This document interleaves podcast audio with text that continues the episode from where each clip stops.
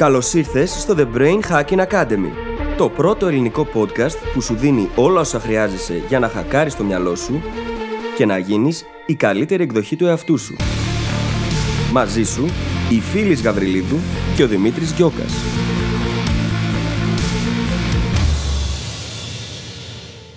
Γεια σου Brain Hacker και καλώς ήρθες σε ένα ακόμα επεισόδιο του The Brain Hacking Academy. Σήμερα μιλάμε για ένα πάρα πολύ ενδιαφέρον θέμα που είναι οι πρώτες εντυπώσεις σε πάρα πολλές καταστάσεις στη ζωή μας, σε διαφορετικά περιβάλλοντα, δουλειά, φιλίες, σχέσεις ή σε οτιδήποτε άλλο, ερχόμαστε σε επαφή με νέους ανθρώπους. Και η πρώτη εντύπωση που τους δίνουμε μετράει πάρα πάρα πολύ. Μάλιστα, σχηματίζουν πρώτη εντύπωση για μας μέσα σε ελάχιστο χρόνο, μπορεί και λιγότερο από ένα δευτερόλεπτο, και αυτή η εντύπωση κρατάει για πολύ καιρό. Οπότε, στο σημερινό επεισόδιο, αφού εξηγήσουμε κάποια πράγματα για το πώς λειτουργεί αυτός ο μηχανισμός, δίνουμε πολλά, πολύ πρακτικά εργαλεία για το πώς να επηρεάσεις αυτή την πρώτη εντύπωση εντύπωση προς όφελό σου. Εννοείται και να την κάνεις καλύτερη, έτσι ώστε να σχηματίζεις καλύτερες σχέσεις και να κερδίζεις περισσότερες ευκαιρίες. Ξαναλέω, δίνουμε πάρα πολλές πρακτικές συμβουλές στο επεισόδιο και μάλιστα στο επόμενο επεισόδιο θα συνεχίσουμε σε αυτή τη λογική με κάποια ακόμα φανταστικά εργαλεία. Δεν θα σε κρατήσω όλο εδώ. Έχουμε πάρα πολλά ωραία πράγματα να συζητήσουμε στη συνέχεια αυτού του επεισοδίου και θα σε αφήσω απλά να πας να τα απολαύσεις. Καλή ακρόαση!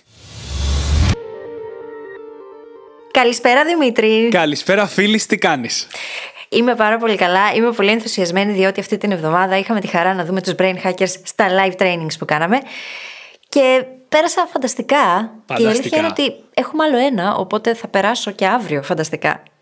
Ακριβώς, ακριβώς. Ήταν υπέροχα, περάσαμε φανταστικά μαζί σας αυτές τις μέρες. Μας είχατε λείψει, η αλήθεια είναι. Και γενικά πάντα είναι ευχάριστο όταν ερχόμαστε σε επαφή μαζί σας. Άρα, όπως και εμείς λατρεύουμε κάθε τέτοια ευκαιρία, έτσι και εσείς μην χάνετε αυτές τις ευκαιρίες να βρισκόμαστε όλοι μαζί, γιατί εμάς τουλάχιστον μας χαροποιεί πάρα, πάρα πολύ. Μας χαροποιεί πάρα, πάρα πολύ. Είναι ότι ξέρετε ότι κάνουμε πάντα το καλύτερο δυνατό για να σας δώσουμε όσο περισσότερη αξία γίνεται. Οπότε αυτές οι live δωρεάν εκπαιδεύσεις είναι πραγματικά η ευκαιρία μας να σας δώσουμε ακόμα παραπάνω υλικό για να μπορέσετε κι εσείς να δουλέψετε, να πετύχετε στόχους, να αντιμετωπίσετε όλα εκείνα που σας απασχολούν και είναι χαρά μας να το κάνουμε αυτό μαζί σας, οπότε just be there. Και τώρα, αν δεν ξέρετε για τι πράγμα μιλάμε, να ξέρετε αρχικά ότι κάθε τόσο, όχι πάρα πολύ τακτικά, αλλά κάθε τόσο κάνουμε κάποιες live εκπαιδεύσεις, συνήθως στο Instagram μας ή και οπουδήποτε αλλού. Μπορούμε να την κάνουμε κάθε φορά πιάνουμε ένα συγκεκριμένο θέμα και το αναλύουμε σε βάθος να μπορέσουμε να αλλάξουμε τη σχέση μας με αυτό. Αυτή τη φορά το θέμα μας ήταν η αναβλητικότητα. Είπαμε πάρα, πάρα πολλά πράγματα σε αυτές τις εκπαιδεύσεις. Μάλιστα, μπορείτε να πάτε να τις δείτε στο Instagram τώρα, αν δεν τις έχετε δει. Και τα κάναμε όλα αυτά και με αφορμή το καινούριο μας online course με τίτλο Κατάκτησε την αναβλητικότητά σου. Ένα course που περιλαμβάνει μέσα την απόλυτη μεθοδολογία, όχι μόνο για να κατακτήσεις την αναβλητικότητά σου, αλλά και για να αλλάξεις για πάντα τη συμπεριφορά σου προς τα εκεί που εσύ θέλεις να μάθεις να διαχειρίζεσαι τις συνήθειές σου και φυσικά να αποκτήσεις μια βαθύτατη επίγνωση για τον εαυτό σου, τις συνήθειές σου και τη συμπεριφορά σου. Είναι ένα course συμπεριφορικής ψυχολογίας. Πάμε πολύ βαθιά είναι βασισμένο στην ευρωεπιστήμη και περιέχει όλα τα εργαλεία που χρειάζεται κάθε ένας και κάθε μία από εμάς για να μπορέσει να χακάρει τη συμπεριφορά του και να την αλλάξει προς την ταυτότητα που θέλει να γίνει, να κατακτήσει. Και εννοείται πως βάλαμε τον καλύτερό μας σε αυτό εκεί για να μπορείτε να κάνετε πράξη τη θεωρία. Μιλάμε για ένα κόρσο το οποίο δεν είναι θεωρητικό. Αντιθέτως, έχει πάρα πολύ πρακτική εφαρμογή. Υπάρχουν φύλλα εργασίας τα οποία το πλαισιώνουν. Ασκήσεις βήμα-βήμα για κάθε ένα στάδιο το οποίο θα χρειαστεί να δουλέψετε και πρακτικά παίρνετε μέσα από αυτό τον έλεγχο στα χέρια σας. Όσοι από εσάς έχετε ήδη πρόσβαση στο υλικό, δεν έχετε πλέον δικαιολογία. Έχετε όλο όσο χρειάζεται για να πάτε προς την ταυτότητα που θέλετε να κατακτήσετε. Ακριβώς. Δεν μπορούσα να το πω καν καλύτερα. Και αν θέλετε να μάθετε περισσότερα, μπορείτε να πάτε τώρα στο brainhackingacademy.gr κάθετος PROC από το procrastination. Το PROC γράφεται P-R-O-C. brainhackingacademy.gr κάθετος P-R-O-C. Τέσσερα γράμματα. Και με αυτό νομίζω πως μπορούμε να περάσουμε στο θέμα του επεισοδίου, το οποίο είναι οι πρώτες εντυπώσεις. Πρώτες εντυπώσεις, ευκαιρίες που μπορεί να χάσουμε ή να κερδίσουμε με αυτές και η εναρμόνιση, το λεγόμενο ραπόρ από τα γαλλικά. Πώς μπορούμε να χτίσουμε λοιπόν αυτή την καλή γέφυρα επικοινωνίας με τον απέναντι ή την απέναντι για να δημιουργήσουμε μια σχέση με γερά θεμέλια. Το οποίο εννοείται ότι μπορούμε να το χρειαστούμε σε πάρα πολλές διαφορετικές καταστάσεις. Αυτό το rapport θέλουμε να το χτίσουμε σε επαγγελματικές επαφές, σε φιλικές επαφές, θέλουμε να το χτίσουμε για ρομαντικές επαφές, καθώς και για οτιδήποτε άλλο κάνουμε στην καθημερινότητά μας. Δηλαδή, ακόμα και στην προπόνηση που μπορεί να πηγαίνουμε. Μπορεί να μην θέλουμε να γίνουμε φίλοι με όλους, αλλά γιατί να μην έχουμε ένα ευχάριστο κλίμα, μια καλή σχέση και μια βασική αλλά ποιοτική επικοινωνία στο επίπεδο που εμείς διαλέγουμε να έχουμε. Η αλήθεια είναι ότι οι τεχνικές και οι στρατηγικές και οι τρόποι συμπεριφοράς που θα μοιραστούμε σήμερα είναι για όλες τις καταστάσεις. Και αν τους ενσθενιστούμε σε ένα τομέα, θα μας βοηθήσουν να έχουμε καλύτερη εναρμόνιση, όπως το μετέφρασες, σε όλες τις κοινωνικές καταστάσεις της καθημερινότητάς μας. Και η αλήθεια είναι πως η επικοινωνία είναι μία από τις βασικότερες και σημαντικότερες δεξιότητες. Είναι keystone skill, ακρογωνιαία δεξιότητα. Τη χρειαζόμαστε όλοι ανεξάρτητα από το πλαίσιο. Χρειάζεται λοιπόν να είμαστε σε θέση να επικοινωνήσουμε συνειδητά. Και συνειδητή επικοινωνία σημαίνει ότι έχουμε επίγνωση του πόσο πολύ μπορεί να μετράει η πρώτη εντύπωση και μετράει πάρα πολύ. Και γι' αυτό το λόγο το λέμε, αλλά είναι και ερευνητικά αποδεδειγμένο ότι μετράει πολύ και ότι είναι και δύσκολο να την αλλάξουμε. Άρα λοιπόν το να γνωρίζουμε πώς να προκαλέσουμε την καλύτερη δυνατή εντύπωση σε κάποιον άλλον είναι πάρα πολύ σημαντικό προσόν. Και καλό είναι να αρχίσουμε να το χτίζουμε από εδώ και πέρα, αν δεν το έχουμε χτίσει ήδη. Για να το κάνουμε τώρα πιο συγκεκριμένο, τι σημαίνει χτίζονται γρήγορα αυτές οι πρώτες εντυπώσεις. Οι έρευνες που κυριαρχούσαν μέχρι σήμερα και ακόμα υπόνονται αρκετά συχνά λένε ότι χτίζουμε την πρώτη εντύπωση για κάποιον μέσα στα πρώτα 6 με 7 δευτερόλεπτα από τη στιγμή που ερχόμαστε σε επαφή. Το οποίο είναι ελάχιστος χρόνος. Έτσι, σε 6 με 7 δευτερόλεπτα δεν προλαβαίνεις ούτε να πεις το όνομά σου, πόσο μάλλον να σκεφτείς συνειδητά πώς θα φερθείς για να αλλάξεις αυτή την πρώτη εντύπωση. Μάλιστα, πιο πρόσφατες έρευνες από το Princeton δείχνουν ότι χτίζουμε αυτή την πρώτη εντύπωση σε μόλις το 1 δέκατο του δευτερολέπτου. Σε χρόνο που το μυαλό μας δεν προλαβαίνει καν να αντιδράσει σε ένα καινούργιο ερέθισμα. Το οποίο βγάζει νόημα εξελικτικά. Γιατί όταν ερχόμασταν σε επαφή με άλλους ανθρώπους στο παρελθόν, Θέλαμε αμέσως να μπορέσουμε να κρίνουμε αν είναι σύμμαχοι ή εχθροί και να φερθούμε ανάλογα. Να προστατευτούμε, να επιτεθούμε, να τρέξουμε ή οτιδήποτε. Χτίσαμε λοιπόν αυτή την αντίδραση, τη γρήγορη αντίδραση του πρώτου συμπεράσματος και το κουβαλάμε μαζί μας αυτό ακόμα και σήμερα και το κουβαλάνε φυσικά και οι άλλοι. Άρα λοιπόν θέλουμε να υιοθετήσουμε τις συμπεριφορές που λέμε σήμερα σαν τρόπο ζωής, ώστε η πρώτη εντύπωση να είναι αυτόματα θετική, γιατί δεν θα έχουμε πολλές φορές το χρόνο να τη σκεφτούμε την ώρα που συμβαίνει. Έτσι είναι ακριβώς. Και μάλιστα Χρειάζεται να τονίσουμε εδώ πως το υποσυνείδητό μας είναι το πιο γρήγορο και πιο ισχυρό φίλτρο που υπάρχει στον κόσμο. Φιλτράρει με τέτοια ταχύτητα πληροφορίες που δεν μπορεί καν να το συλλάβει ο συνειδητός νους. Και για να το μετατρέψουμε αυτό για άλλη μια φορά σε νούμερα, κρατήστε στο μυαλό πως εισπράττουμε αναδευτερόλεπτο, αναδευτερόλεπτο έτσι, από το περιβάλλον 11 εκατομμύρια bits πληροφορίας. 11 εκατομμύρια bits. Αυτά περνούν όλα στο υποσυνείδητό μας και φιλτράρονται εκεί. Ο συνειδητός νους αντιλαμβάνεται μόνο 40 με 50 από αυτά. Η δυσαναλογία είναι ασύλληπτη. Και είπαμε πριν πως καταλήγουμε σε συμπεράσματα στα πρώτα 6 με 7 δευτερόλεπτα. Όσο δηλαδή κρατάει το να ανοιγοκλείσουμε τα μάτια μερικές φορές. Δεν μπορούμε καν να αντιληφθούμε πόσο γρήγορο είναι αυτό το φίλτρο. Και το μαγικό είναι πως κατά 76% είμαστε ακριβείς στις πρώτες μας εντυπώσεις. Πέφτουμε μέσα δηλαδή. Εντυπωσιακό. Είναι πολύ εντυπωσιακό. Είναι εντυπωσιακό γιατί είναι στατιστικά σημαντικό, έτσι. Αν ήταν 50-50 δεν θα είχε καμία σημασία. Αλλά 76% σημαίνει ότι η πρώτη μας εντύπωση έχει μια στατιστικά σημαντική πιθανότητα να μας προστατεύσει ή να μας βοηθήσει, αν είναι θετική, στην καινούργια μας επαφή, στην καινούργια μας σχέση. Έτσι είναι. Και προφανώς αυτό σημαίνει ότι κάνουμε και λάθη, έτσι. Και εξαρτάται αυτό πολλές φορές και από τις συνθήκες. Όταν έχουμε στρες, για παράδειγμα, μπλοκάρουν πάρα πολύ τα φίλτρα μας. Όταν είμαστε αγχωμένοι. Χρειάζεται να έχουμε επίγνωση αυτού. Χρειάζεται να φέρνουμε και τη λογική στην εξίσωση. Ένα πολύ ενδιαφέρον βιβλίο που προτείνουμε να διαβάσετε είναι το Blink του Malcolm Gladwell, που εξηγεί αυτό που συμβαίνει μέσα σε αυτά τα πρώτα 6-7 δευτερόλεπτα και όλα τα σφάλματα που μπορεί να κρύβει αυτή η διαδικασία.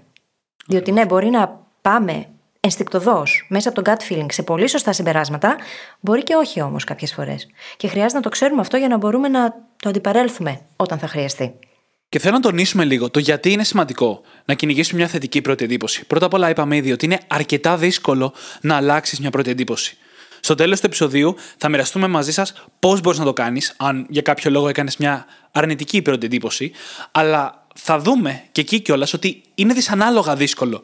Και αυτό είναι όταν λέμε δύσκολο έτσι. Δεν είναι ότι δεν γίνεται, αλλά η προσπάθεια που πρέπει να καταβάλεις είναι δυσανάλογη και δεν γίνεται κάθε φορά με κάθε άνθρωπο που κάνεις αρνητική πρώτη εντύπωση να το σώσεις. Άρα λοιπόν, θες να το αποφύγεις αυτό. Επίσης, το φανταστικό με μια θετική πρώτη εντύπωση είναι ότι μετά σου δίνει το δικαίωμα της αμφιβολίας. Αν μετά πας και κάνεις ένα λάθος, πεις κάτι λάθος, αργήσεις να έρθεις σε ένα ραντεβού, οι άλλοι άνθρωποι θα σκεφτούν αμέσως κάτι θετικό κάποια δικαιολογία για να σε δικαιολογήσουν στο κεφάλι τους γιατί έχουν αυτή τη θετική εικόνα. Σου δίνει το δικαίωμα πρακτικά να είσαι άνθρωπος. Μια θετική πρώτη εντύπωση. Το οποίο μπορεί να βοηθήσει πάρα πολύ στο να διαχειριστείς μετά και να χτίσεις μια πιο μακροπρόθεσμη σχέση. Και το αντίστροφο ακριβώς μας δίνει πάρα πολλά αρνητικά. Διότι αν έχουμε ήδη μια κακή πρώτη εντύπωση, το πρώτο που θα σκεφτούν οι άλλοι για εμάς, αν κάτι πάει στραβά, θα είναι κάτι αρνητικό.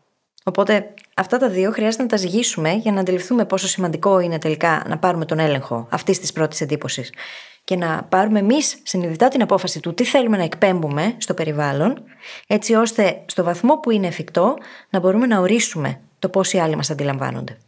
Πάμε τώρα σιγά σιγά να δούμε τι ακριβώς μπορούμε να κάνουμε για να βελτιώσουμε αυτή την πρώτη εντύπωση.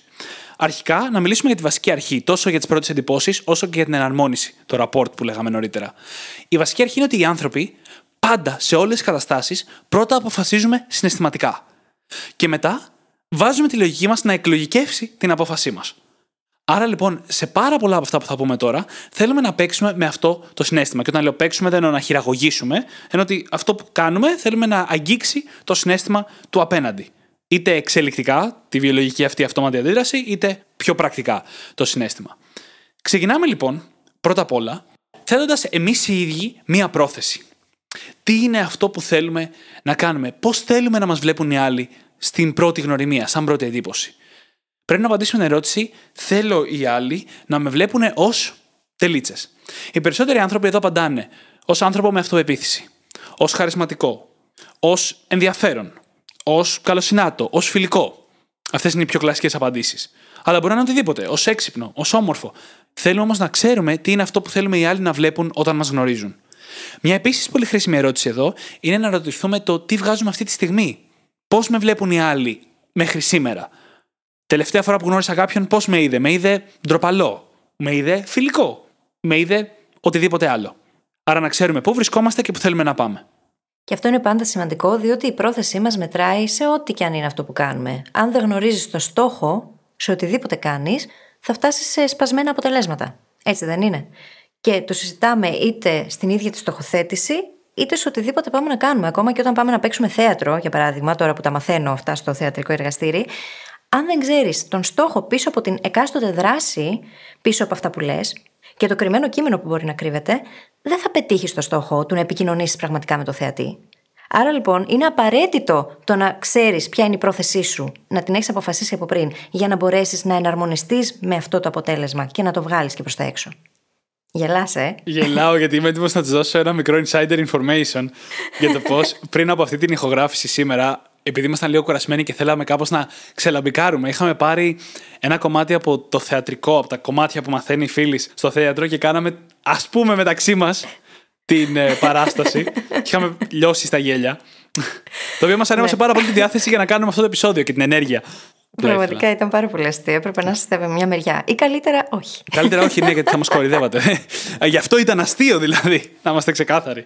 Απλά δεν μπορούσα τώρα που, το, που αναφέρθηκες, δεν μπορούσα να κρατηθώ. να μην το μοιραστώ. Σε κάθε περίπτωση λοιπόν ο στόχος είναι πάρα πολύ σημαντικός. Και θα κρατήσω και την πρόθεση. πολλά από αυτά που θα πούμε τώρα βασίζονται στο να δείξεις κάτι στον απέναντι, να δείξεις μια ευγένεια, να δείξεις μια θετική συμπεριφορά. Αν αυτό είναι τεχνητό, αυτό θα φανεί. Η πρόθεση που έχεις στην επικοινωνία πάντα περνάει στον απέναντι. Ακόμα και αν εσύ νομίζεις ότι το κοντρολάρεις και αυτό δεν γίνεται. Άρα λοιπόν πρέπει όντως να σε νοιάζει να χτίσετε μια καλή σχέση με τον άλλον. Πρέπει όντως να σε νοιάζει να χτίσεις μια μακροπρόθεσμη σχέση με τον άλλον. Αφού ξεκινήσεις με αυτές τις προθέσεις, όλα τα άλλα θα είναι πιο εύκολα. Αν δεν το κάνεις, θα το βρεις πολύ πιο δύσκολο. Θα είναι πολύ πιο δύσκολο γιατί με το συνειδητό μας δεν μπορούμε να κοντρολάρουμε τίποτα. Όπως το κάθε μυαλό εισπράττει 11 εκατομμύρια μπίτσα ένα δευτερόλεπτο, έτσι και εμείς εκπέμπουμε πάρα πολλά εκατομμύρια bits πληροφορίας ανά δευτερόλεπτο υποσυνείδητα. Εάν λοιπόν η πρόθεσή μας δεν είναι ξεκάθαρη ώστε να συντονιστεί κάθε μας δράση, κάθε μας σκέψη, κάθε μας λέξη με αυτή την πρόθεση, θα περνάμε μπερδεμένα μηνύματα προς τα έξω. Θα είναι σαν να λέμε ψέματα σε αυτόν που είναι απέναντί μας. Και αυτό θα το νιώσει έτσι, γιατί σε πολύ μεγάλο ποσοστό οι άνθρωποι είμαστε πάρα πολύ ικανοί στο να αντιληφθούμε όταν κάποιος μας λέει ψέματα ή όταν δεν είναι αυθεντικός. Ακριβώς. Και ας περάσουμε τώρα στα πιο πρακτικά hacks, στις πιο πρακτικές στρατηγικές. Μπορεί να θέλετε να κρατήσετε σημειώσεις γιατί είναι μια μεγάλη λίστα Και είναι σχεδόν αδύνατο να ξεκινήσουμε να τα κάνουμε όλα αυτά από αύριο. Είναι και αυτό άλλη μια κατηγορία πραγμάτων που θα τα πάρουμε ένα-ένα, θα τα εισάγουμε σιγά-σιγά στη ζωή μας. Κάποια τα έχουμε ήδη, σίγουρα. Και με τον καιρό θα γίνουν και αυτά εργαλεία στη διάθεσή μας για να τα χρησιμοποιούμε όταν και αν τα χρειαζόμαστε. Πάμε λοιπόν στο πρώτο. Το οποίο δεν θα σας κάνει μεγάλη εντύπωση, είναι το χαμόγελο. Το να χαμογελάμε είναι ο καλύτερος τρόπος να επικοινωνήσουμε φιλικές προθέσεις στον απέναντι περισσότερο από οτιδήποτε άλλο. Πρώτα απ' όλα, να ξεκαθαρίσουμε ότι μιλάμε για ένα πραγματικό χαμόγελο. Όχι αυτό το ψεύτικο που κάνουμε όλοι για να βγούμε φωτογραφία και τελικά δεν βγαίνει ποτέ ωραίο. Και είναι και λίγο creepy εδώ που τα λέμε μεταξύ μας, έτσι. Πραγματικά. Φαντάζεσαι τώρα να γνωρίζεις τον άλλον και να πηγαίνεις με αυτό το ψεύτικο χαμόγελο της φωτογραφίας. Ξέρεις τι μου θυμίζει; Θυμάσαι στο How I Met Your Mother τον καπετάνιο που κρύβανε την ε, εικόνα, χαμογελούσε το πρόσωπό του από τη μέση και κάτω, από τη μύτη και κάτω και από τα μάτια και πάνω ήταν πολύ αυστηρά. Ναι. Αυτό. αυτό. Ακριβώς. Που τον έβλεπες και λέγε Πώ που θα με σκοτώσει. Όχι, χαμογελάει. Όχι, θα με σκοτώσει. Όχι, χαμογελάει. Ψαγμένο How I Met Your Mother reference, παιδιά. Πρέπει κάποιος να το έχει δει σχετικά ναι, πρόσφατα ναι, για να το θυμάται. sorry, αλλά αυτό μου ήρθε στο μυαλό. Όχι, ήταν Γιατί όντως πάρα Είναι πολύ ακριβώς καλό. αυτό το Ισχύει. πράγμα. Ισχύει. Και τι είναι αυτό που είπε τώρα η φίλη, το χαμόγελο που δεν συμμετέχουν τα μάτια. Το πραγματικό χαμόγελο είναι αυτό που φέρνει δίπλα στα μάτια μας κάποιες γραμμούλες. Έχουν και συγκεκριμένο όνομα, αλλά δεν το θυμάμαι. Και όταν χαμογελάμε έτσι τόσο πλατιά και φτάνουν να χαμογελάνε και τα μάτια μας, αυτό είναι το πραγματικό χαμόγελο. Το μυστικό είναι ότι μπορούμε να το προπονήσουμε. Ένα, έρευνες έχουν δείξει ξεκάθαρα ότι αν το βλέπουμε μπροστά μας, ας πούμε σε φωτογραφία, μπορούμε η πλειοψηφία να το αναπαράγουμε απευθείας, χωρίς έξτρα προπόνηση. Άρα λοιπόν, αν κάτσουμε λίγο και το προπονήσουμε λίγο στον καθρέφτη, να το βλέπουμε και μάθουμε πώς αισθανόμαστε όταν γίνεται αυτό το χαμόγελο, μετά θα μπορούμε να το δημιουργήσουμε κατά βούληση και σε άλλες καταστάσεις. Μυστικό και για καλύτερες φωτογραφίες. Και το θέμα είναι πως εξαιτίας των mirror neurons, που είναι οι νευρώνες που καθρεφτίζουν στην ουσία τη συμπεριφορά των άλλων, είναι κολλητικό το χαμόγελο αυτό. Άρα, αν εγώ χαμογελάσω με αυθεντικότητα, είναι πραγματικό αυτό το χαμόγελο, τελείως αντανακλαστικά και εσύ που είσαι απέναντί μου θα χαμογελάσεις. Θες δεν θες. Και το χαμόγελο το ίδιο, επειδή επηρεάζει την νευροβιολογία μας, επηρεάζει το πώς αισθανόμαστε μετά, από έξω προς τα μέσα, δημιουργεί και θετικά συναισθήματα στον απέναντι. Οπότε φανταστείτε πόσο σημαντικό είναι το να χαμογελάς με αυθεντικότητα, να χαμογελάς δηλαδή και με τα μάτια για την ίδια την επικοινωνία. Προχωρώντας παρακάτω, τώρα, τα επόμενα hacks έχουν να κάνουν με την εμφάνισή μας. Ακόμα και αν αυτό ακούγεται λίγο επιφανειακό, η αλήθεια είναι ότι στην πρώτη εντύπωση, το μόνο που έχουν οι άλλοι για να κρίνουν είναι αυτό που βλέπουν. Άντε και οι πρώτες λέξεις, οι πρώτες κινήσεις που θα κάνουμε μαζί με αυτό. Ξεκινώντας λοιπόν από το τι θα βλέπουμε, ο πρώτος κανόνας είναι ότι το context, η κατάσταση, μετράει πάρα πολύ. Αλλιώς θες να είσαι εντυμένο σε μια συνέντευξη, αλλιώς όταν συναντιέσαι με φίλους, αλλιώς για να βγεις ένα πρώτο ραντεβού. Κάθε περίπτωση, κάθε κατάσταση έχει το δικό της context, τους δικούς της άγραφους ίσως κανόνες για το πώς να διαχειριστείς πράγματα όπως το ντύσιμο και κάποια χαρακτηριστικά της γλώσσας του σώματος. Πηγαίνοντας τώρα κατευθείαν στη γλώσσα του σώματος, αυτή περιλαμβάνει και στοιχεία τα οποία είναι σταθερά σε κάθε κατάσταση και θέλουμε να τα έχουμε υπό έλεγχο για να δώσουμε την καλύτερη πρώτη εντύπωση. Αρχικά, στην αρχή θέλουμε να έχουμε μια ανοιχτή στάση σώματος. Αυτό σημαίνει ότι όταν γνωρίζεις κάποιον, δεν θέλεις να έχεις τίποτα μπλεγμένο μπροστά σου. Όχι σταυρωμένα χέρια, όχι σταυρωμένα πόδια, όχι στην αρχή, γιατί αυτά δείχνουν ότι είσαι κλειστός, ότι δεν είσαι διατεθειμένος να ανοιχτείς ή να δεχτείς το άνοιγμα του άλλου. Άρα θέλουμε ανοιχτές κινήσεις. Επίσης, να έχουμε ίσια, θα την πω στιβαρή στάση σώματος. Μην κολλάμε με το φύλλο για τη λέξη στιβαρή. Για κανένα από τα δύο φύλλα δεν είναι καλή ιδέα να είσαι έτσι κρεμασμένος, καμπουριασμένος. Αυτό που θέλεις είναι να εμπνέεις μια αυτοπεποίθηση και η στάση του σώματος είναι από τα πρώτα πράγματα που εμπνέουν αυτή την αυτοπεποίθηση πριν ο άλλος σε γνωρίσει, πριν μιλήσεις. Να είναι σταθερή δηλαδή. Να υπάρχει μια σταθερότητα, να μην υπάρχει fidgeting, αυτό που πολλές φορές μπορεί να πειράζουμε ή να παίζουμε με τα χέρια ή με τα πόδια, ε, να κάνουμε σπασμωδικές κινήσεις. Σταθερότητα και ηρεμία. Νομίζω πως θα ήταν λέξεις κλειδιά εδώ. Ένα ακόμα τρικ, το οποίο μπαίνει στην ίδια κατηγορία, έχει να κάνει με την επαφή με τα μάτια. Να κοιτάξει τον άλλον στα μάτια που λέμε. Ένας απλός κανόνας για να το κάνουμε αυτό σωστά είναι να κοιτάξουμε τον άλλον στα μάτια μέχρι να μπορέσουμε να έχουμε παρατηρήσει το χρώμα των ματιών του. Αν το παρακάνουμε, μπορεί να βγει λίγο creepy. Πολύ, Έτσι. πολύ ή, creepy, ή και πολύ. πάρα πολύ. Αλλά ο Creep alert. κανόνας του να παρατηρήσει το χρώμα των ματιών και να το απομνημονεύσεις είναι ένας πολύ καλός κανόνας για το πόση ώρα αξίζει να κοιτάξεις τον άλλον στα μάτια στην αρχή. Και γενικά, καθ' όλη τη διάρκεια της επικοινωνίας, μια στρατηγική που εγώ χρησιμοποιώ είναι το να αναλάσω ανάμεσα στα μάτια και στο στόμα. Κοιτώντας τον άλλον στο στόμα, καταλαβαίνεις και καλύτερα τι λέει, γιατί διαβάζεις και τα χίλια ταυτόχρονα. Έχεις και ένα οπτικό ερέθισμα. Και πηγαίνοντας μία στο στόμα, μία στα μάτια, δεν υπερβάλλεις στο πόση ώρα έχετε επαφή με τα μάτια ώστε να γίνεται περίεργο, αλλά συνεχίζεις να το κοιτάς στο πρόσωπο, το οποίο βγάζει το ίδιο feeling. Ένα ποσοστό για να έχουμε στο νου μας είναι το 60 με 70% οπτικής επαφής. Και η οπτική επαφή βοηθάει πάρα πολύ και για έναν ακόμα λόγο. Εκρίνεται οξυτοκίνη όταν κοιτιόμαστε στα μάτια με άλλους ανθρώπους. Και η οξυτοκίνη είναι η ορμόνη της αγάπης ή του bonding. Συνδεόμαστε δηλαδή με τους άλλους πολύ καλύτερα. Μπορούμε να μοιραστούμε πολύ πιο εύκολα. Και γι' αυτό το λόγο είναι πολύ σημαντική και επίσης δείχνει και το σήμα στον απέναντι ότι πραγματικά προσέχουμε τι λέει. Προσέχουμε τι κάνει. Είμαστε εκεί. Έχει το 100% της προσοχής μας. Αυτό βέβαια, αν αρχίσει και ξεπερνάει αυτό το 70%, μπορεί να γίνει πάρα πολύ creepy, οπότε χρειάζεται πολύ ισορροπία. Ακριβώς. Προχωρώντας και παρακάτω, και ξαναλέω είναι πολλά, πάμε στην γνωστή σε όλους μας χειραψία. Η οποία είναι πάρα πολύ ενδιαφέρουσα. Πρώτα απ' όλα, όλοι ξέρουμε ότι πρέπει να κάνουμε μια γερή χειραψία. Δεν πρέπει να σπάσουμε το χέρι του άλλου. Δεν πρέπει να την κρατήσουμε για υπερβολικά πάρα πολλή ώρα. Ούτε Αυτό όμως... μπορεί να γίνει creepy. Ακριβώς. Φαντάσου το. Και να κοιτάς τα μάτια των άλλων. να μην αφήσεις τα χέρια του κοιτάς τα μάτια του. Είναι Φαντάσου. σαν κήρυξη πολέμου αυτό. Το ναι. έχουν κάνει αυτό μία φορά. Αλήθεια. Ναι, ναι, ναι. ε, δεν είχε πάρα πολύ πλάκα. Τέλος πάντων, στη βαρύ χειραψία και μάλιστα ένα μυστικό. Αν τα χέρια μας είναι ζεστά, είναι πάρα πολύ καλύτερο. Μια καλή στρατηγική λοιπόν, όταν πηγαίνουμε ας πούμε, για μια συνέντευξη για δουλειά, είναι πριν μπούμε έτσι κρυφά σε μια γωνίτσα να τρίψουμε λίγο τα χέρια μας. ώστε όταν δώσουμε τη χειραψία να είναι πιο ζεστή. Έχει αποδειχθεί από έρευνες ότι όταν κρατάμε κάτι ζεστό, έχουμε απευθείας πιο θετικά συναισθήματα, είμαστε πιο δεκτικοί κτλ. Άρα, αν το χέρι μας είναι κρύο, αυτό αμέσως χτυπάει σε κάποιο κομμάτι της βιολογίας μας, το οποίο δεν του αρέσει πάρα πολύ. Γενικά η χειραψία είναι ένα πολύ σημαντικό στοιχείο και συνήθως οι γυναίκες την πατάμε εκεί και κάνουμε πάρα πολύ αδύναμες χειραψίες. Το έχω παρατηρήσει δηλαδή στην πράξη. Σε χειραψίες που έχω δώσει με άντρες και με γυναίκες. Να το έχουμε στο νου μας, παιδιά, αυτό. Είναι σημαντικό, μετράει. Μπορεί ο άλλος να μην το καταγράψει όπως εγώ συνειδητά, αλλά το υποσυνείδητο πάντα το καταγράφει. Και αυτό δίνει σινιάλα για το τι μπορεί να σημαίνει, δίνει ερμηνείες δηλαδή, μας οδηγεί στο να κάνουμε ερμηνείες για χαρακτηριστικά του ανθρώπου που έχουμε απέναντί μας. Και επειδή το κάνουμε πάρα πολύ εύκολο αυτό, γιατί το υποσυνείδητο μας είναι εκεί για να βγάζει αυθαίρετα, πολύ γρήγορα συμπεράσματα, μια αδύναμη χειραψία μπορεί να σημαίνει και ότι έχουμε έναν αδύναμο άνθρωπο απέναντί μας. Χρειάζεται λοιπόν να το έχουμε στο νου μας και να έχουμε προβάρει και τη χειραψία. Και δεν είναι πολύ δύσκολο, είναι από τα πιο εύκολα πράγματα να προβάρεις. Απλά κάτσε με κάποιον, κάντε 15 χειραψίε και θα το βρεις. Ειδικά κάποιον που ήδη κάνει καλή χειραψία για να σου πει τι θα ήθελε διαφορετικά από εσένα.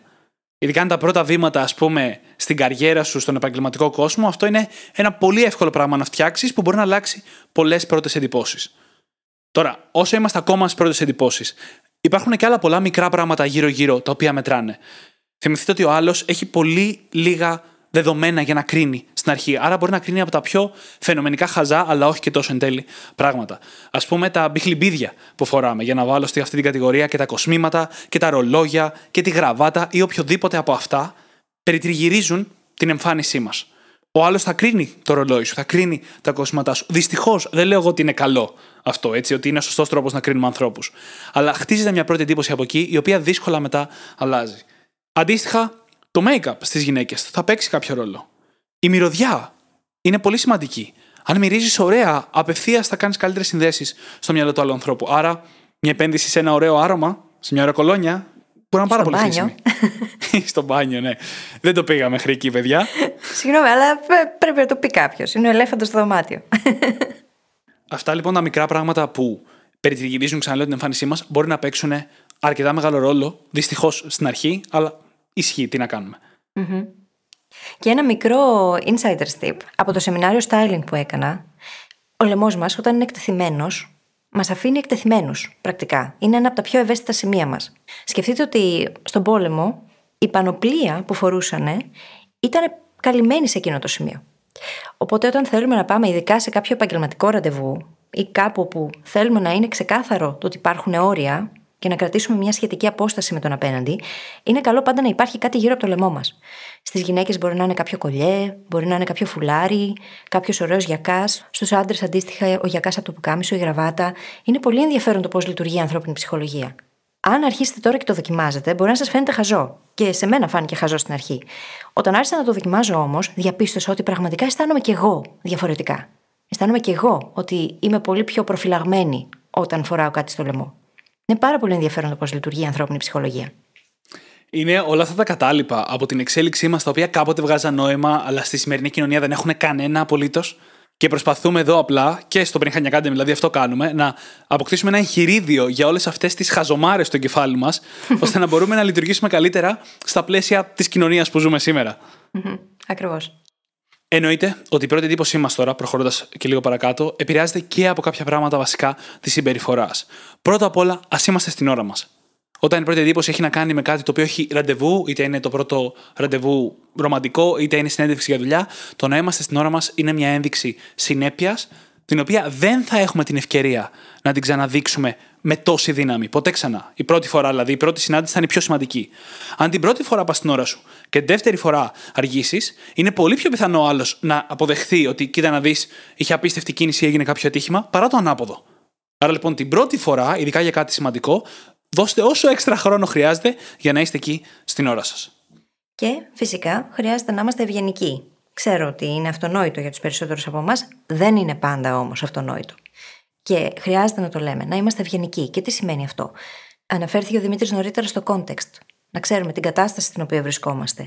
Ποιοι είναι οι κοινωνικοί κανόνες που διέπουν αυτή τη συγκεκριμένη κατάσταση; Θα πάω σε μια συνέντευξη για δουλειά; Χρειάζεται να μιλάω στον πληθυντικό ευγενίας; Δεν χρειάζεται. Πού βρίσκομαι; Τι σημαίνει ευγένεια στο εκάστοτε πλαίσιο; Αυτά όλα πρέπει να τα έχουμε φιλτράρει. Διότι υπάρχουν πάρα πολλοί άνθρωποι που έρχονται και σου μιλάνε απευθείας στον ενικό.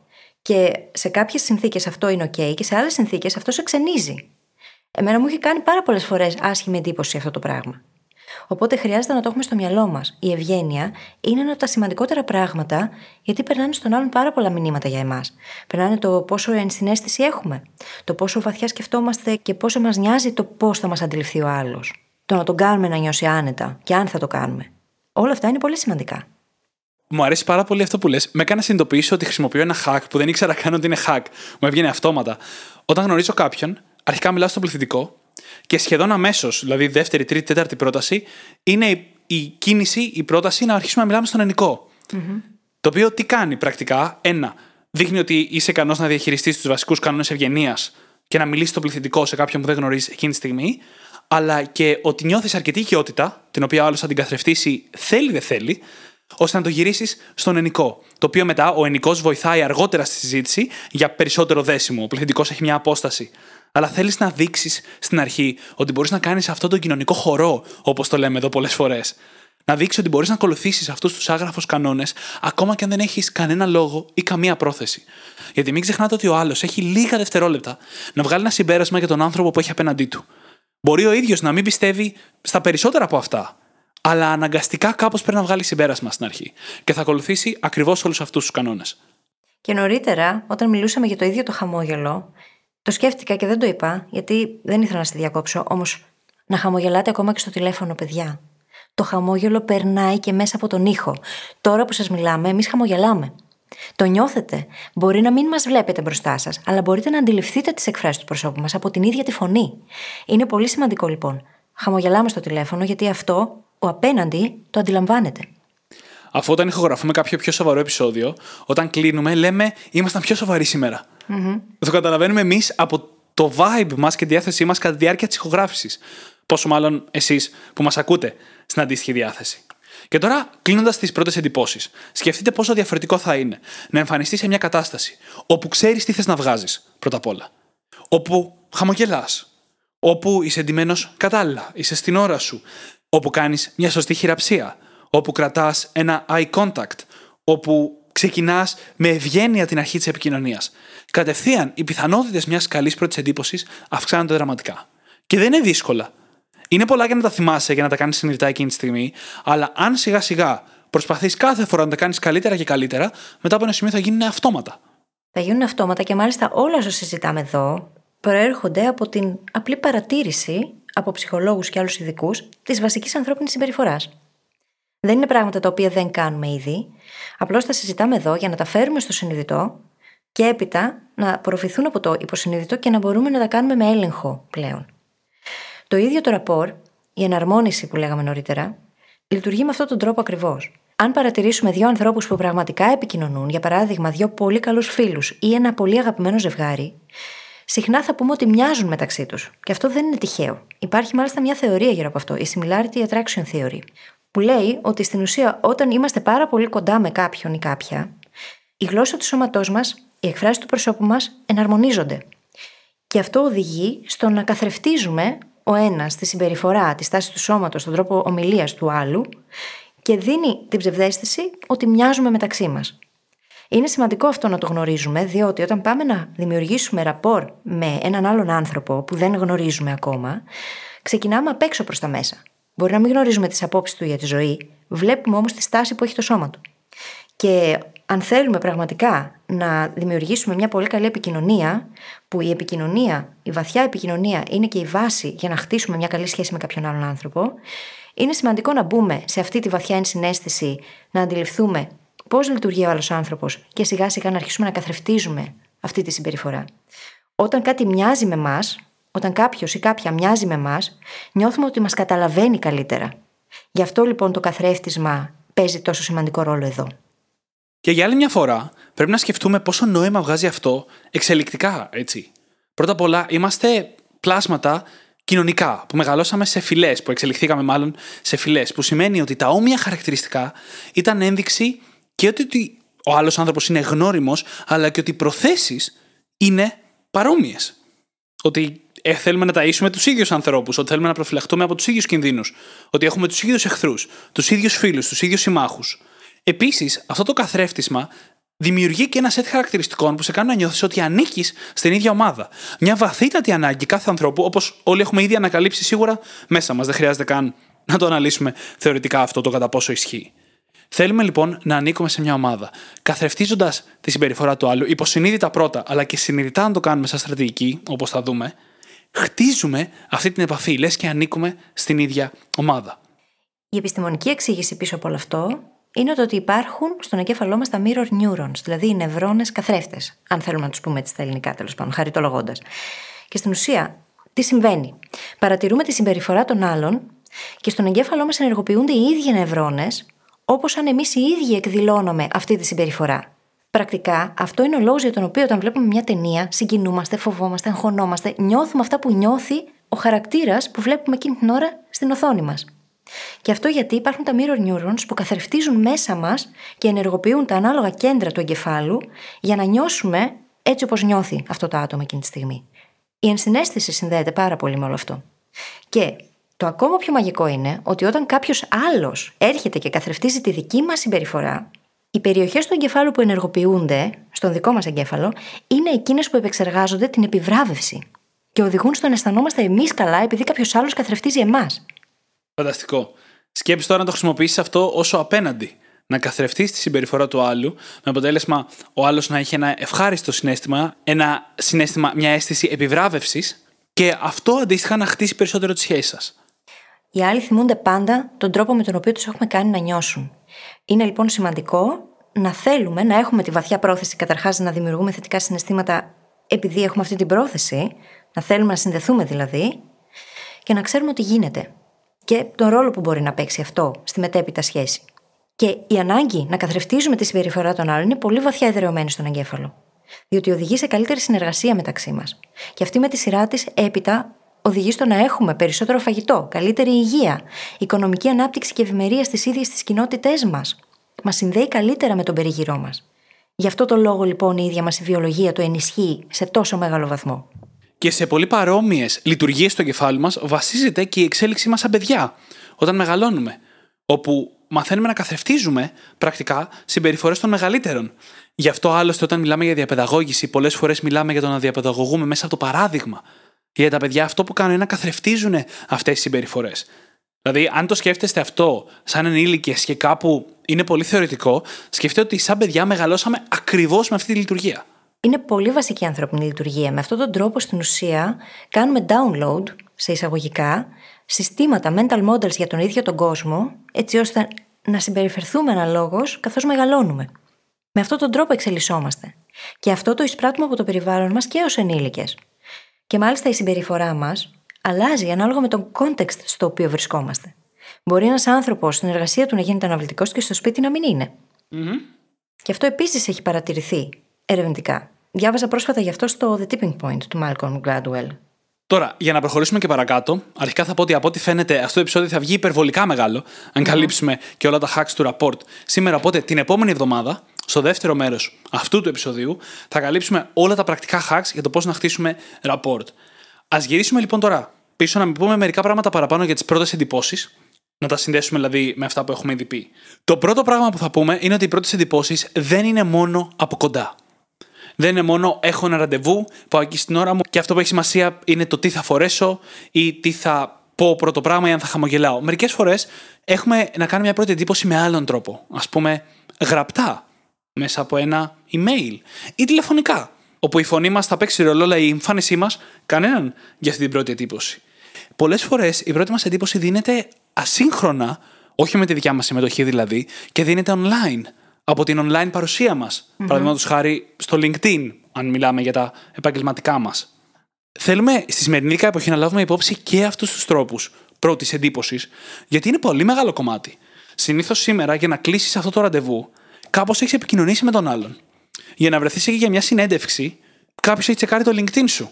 Μπορεί να σε έχει κοιτάξει και στο Facebook. Μπορεί να έχετε μιλήσει στο τηλέφωνο.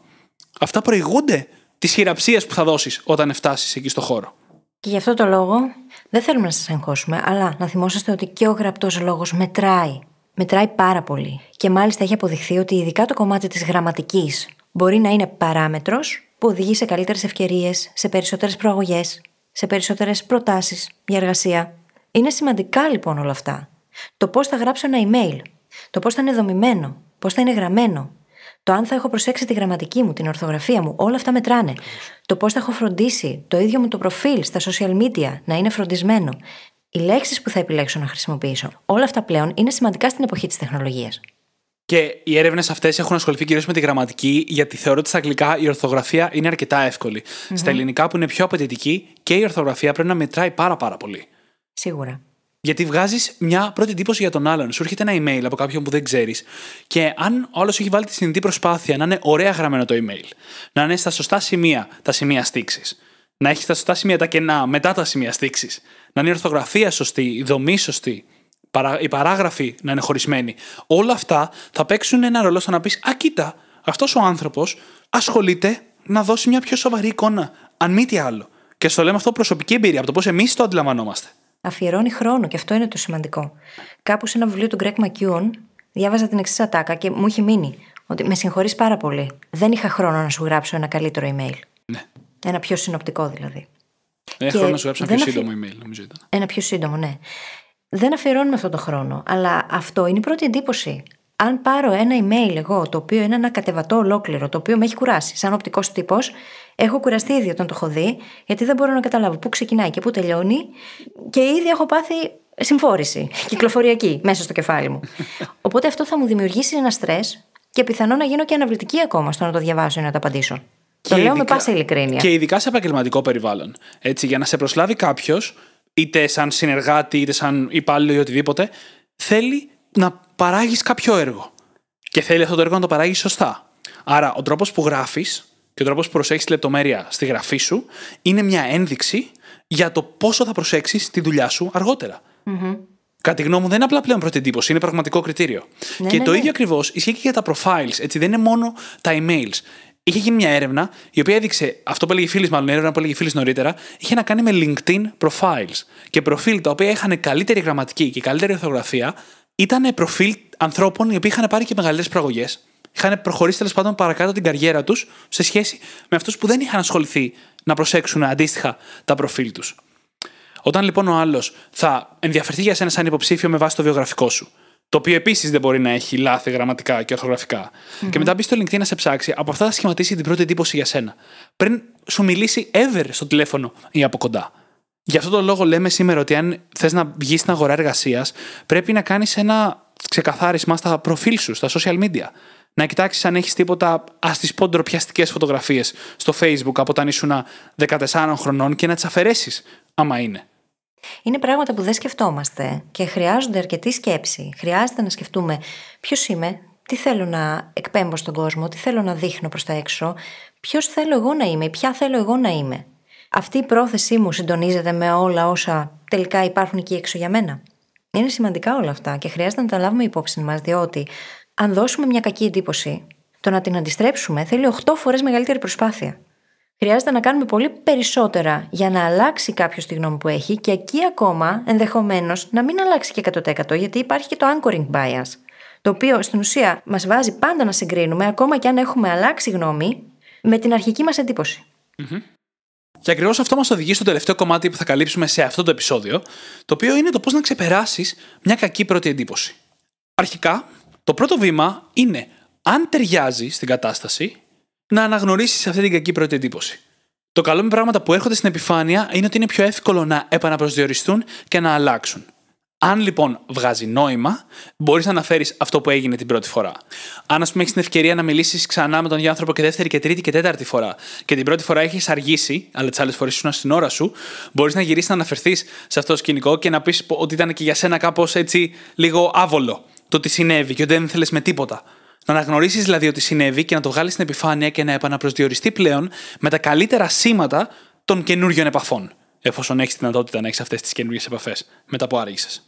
Γενικά η παραδοχή βοηθάει πάρα πολύ στην πρώτη εντύπωση. Για παράδειγμα, σε ανθρώπους που είναι public speakers, δημόσιοι ομιλητές δηλαδή, το να ανέβεις στο stage και να πεις Καλησπέρα σας, είμαι φίλης, είμαι αυτή τη στιγμή πάρα πολύ αγχωμένη που είμαι εδώ. Χαίρομαι όμως, γιατί ήρθα γι' αυτό και γι' αυτό το λόγο.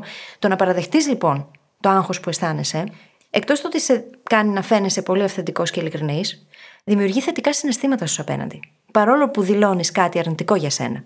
Διότι όλοι είμαστε άνθρωποι και έχουμε πάρα πολλά κοινά χαρακτηριστικά, και ένα από αυτά είναι ότι αγχωνόμαστε πολύ όταν μιλάμε μπροστά σε κοινό. Όταν λοιπόν εγώ καταφέρω να ταυτιστώ μαζί σου που είσαι πάνω στη σκηνή και να νιώσω για σένα θετικά συναισθήματα και συμπάθεια και ενσυναίσθηση, έχω συνδεθεί μαζί σου. Λίγο περισσότερο από ό,τι πριν μου το πεις. Το δεύτερο βήμα τώρα, αν γίνεται πάλι, είναι να αλλάξεις το σκηνικό, το context των επόμενων επαφών όταν θες να αλλάξεις μια κακή πρώτη εντύπωση. Είναι αρκετά δύσκολο να αποκτήσει όλο μια διαφορετική εντύπωση για σένα στον ίδιο χώρο και στην ίδια κατάσταση που σχημάτισε την πρώτη αρνητική εντύπωση. Άρα, λοιπόν, με κάποιον συναντηθήκατε σε επαγγελματικό context και έδωσε μια κακή πρώτη εντύπωση, μπορείς να κανονίσεις μια κοινωνική επαφή, ας πούμε ένα lunch, ένα μεσημεριανό, στην οποία να έχεις την ευκαιρία να επικοινωνήσεις μια διαφορετική, της πραγματική, την καλύτερη πλευρά του εαυτού σου. Από εκεί και πέρα, αυτό που πρέπει να αποδεχτούμε είναι ότι θέλει χρόνο. Όπως είπα, μια πρώτη εντύπωση αλλάζει δυσανάλογα δύσκολα. Δεν είναι αδυνατό, αλλά είναι δυσανάλογο. Και το πιο δύσκολο μερικές φορές είναι να σου δοθούν οι υπόλοιπες ευκαιρίες παρά να την αλλάξεις εξ αρχής. Αυτό που θέλεις, σύμφωνα με συγκεκριμένη έρευνα του Harvard, είναι 8 συνεχόμενες θετικές εμπειρίες. Και αυτό είναι το λάθος που προσπαθούμε να κάνουμε περισσότεροι. Έχουμε μια αρνητική πρώτη εντύπωση, φρικάρουμε γιατί δεν μας αρέσει να έχουμε δώσει μια τέτοια πρώτη εντύπωση σε κάποιον άλλον και παλεύουμε να κάνουμε ένα overcorrection, μια μεγάλη διόρθωση, μια μεγάλη θετική ας πούμε εμπειρία, προκειμένου να αλλάξει η εικόνα του άλλου για εμάς. Αλλά αυτό δεν δουλεύει. Είναι καλύτερα 8 μικρές θετικές εμπειρίες παρά μια μεγάλη. Mm-hmm. Αποδεδειγμένα. Έτσι. Άρα λοιπόν θέλουμε να μεγιστοποιήσουμε τις δύο βασικές παραμέτρους. Proximity, εγκύτητα, πόσο κοντά και συχνά βρισκόμαστε με τον άλλον άνθρωπο, και το επίπεδο αλληλεπίδρασης. Και μετά θέλουμε να φροντίσουμε όσο περισσότερες συνεχόμενες φορές γίνεται αυτή η αλληλεπίδραση να είναι θετική. Και με τον καιρό η πρώτη εντύπωση θα είναι σαν να μην έγινε ποτέ. Αλλά θα πάρει περισσότερο χρόνο, δυσανάλογα πολύ περισσότερο χρόνο από αυτό που χρειάστηκε για να δώσουμε μια αρνητική πρώτη εντύπωση. Ναι, γιατί οι συνάψεις στον εγκέφαλο του άλλου έχουν ήδη γίνει. Και χρειάζεται χρόνο. Οπότε χρειάζεται και εμείς, αν όντως μας ενδιαφέρει, να έχουμε υπομονή να έχουμε την υπομονή και την αποδοχή ότι, OK, θα πάρει χρόνο και θα χρειαστεί να σκεφτώ και πολύ να αφιερώσω σκέψη στο πώς θα το διαχειριστώ, εφόσον θέλω να χτίσω μια καλύτερη σχέση με το συγκεκριμένο άτομο. Και νομίζω πως πλέον με αυτό δώσαμε και το τελευταίο tip για το σημερινό επεισόδιο. Στο επόμενο θα συζητήσουμε πολύ περισσότερο για το ίδιο το rapport και το mirroring, για όλα τα πράγματα που μπορούμε να κάνουμε για να χτίσουμε μια καλή εναρμόνιση, την οποία μπορούμε να τη χρειαστούμε στην επικοινωνία μας στις διαπροσωπικές μας σχέσεις, στις επαγγελματικές μας σχέσεις, σε οποιαδήποτε αλληλεπίδραση, είναι πολύ σημαντικό στοιχείο της ίδιας της ανθρώπινης επικοινωνίας, το να ξέρουμε πώς να το κάνουμε.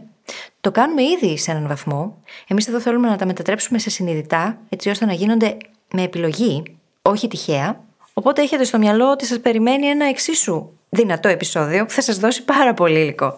Και μάλιστα με φανταστικές συμβουλές μέσα. Έχουμε εδώ τη λίστα με τα hacks και τα tips για το πώς να χτίσει rapport και μιλάμε πραγματικά για συμπεριφορές και δράσεις και τεχνικές και hacks και στρατηγικές που αν τα χρησιμοποιήσεις μπορούν να αλλάξουν για πάντα τον τρόπο που συνδέεσαι με ανθρώπους, ειδικά στα πρώτα βήματα των καινούργιων αυτών επαφών.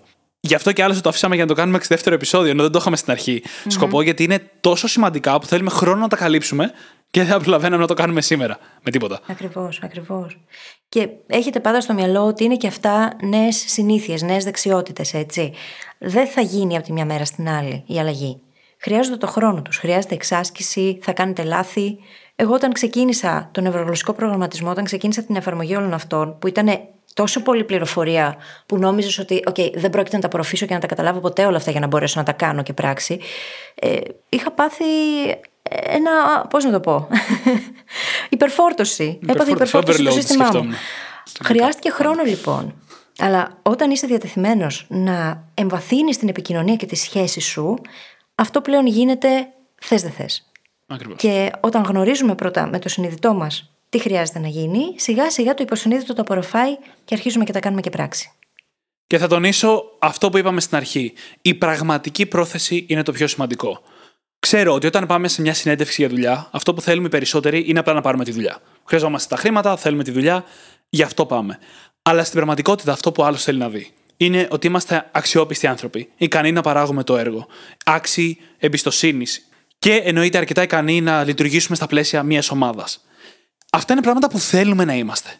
Δεν θέλουμε να επικοινωνήσουμε κάτι ψεύτικο. Δεν πάμε να κοροϊδέψουμε τον άνθρωπο που μας παίρνει συνέντευξη ότι είμαστε κάτι που δεν είμαστε. Θέλουμε να είμαστε αυτά τα πράγματα. Άρα λοιπόν ξεκινάμε με την πρόθεση και μετά όλα αυτά που είπαμε σιγά σιγά θα μπουν στη θέση τους. Γιατί θα υπάρχει μια σύμπνοια, ένας συντονισμός ανάμεσα σε αυτό που θέλουμε και στις στρατηγικές ώστε να μας βγαίνουν πλέον αβίαστα. Και με αυτό νομίζω πως ήρθε η ώρα να κλείσουμε οριστικά το επεισόδιο.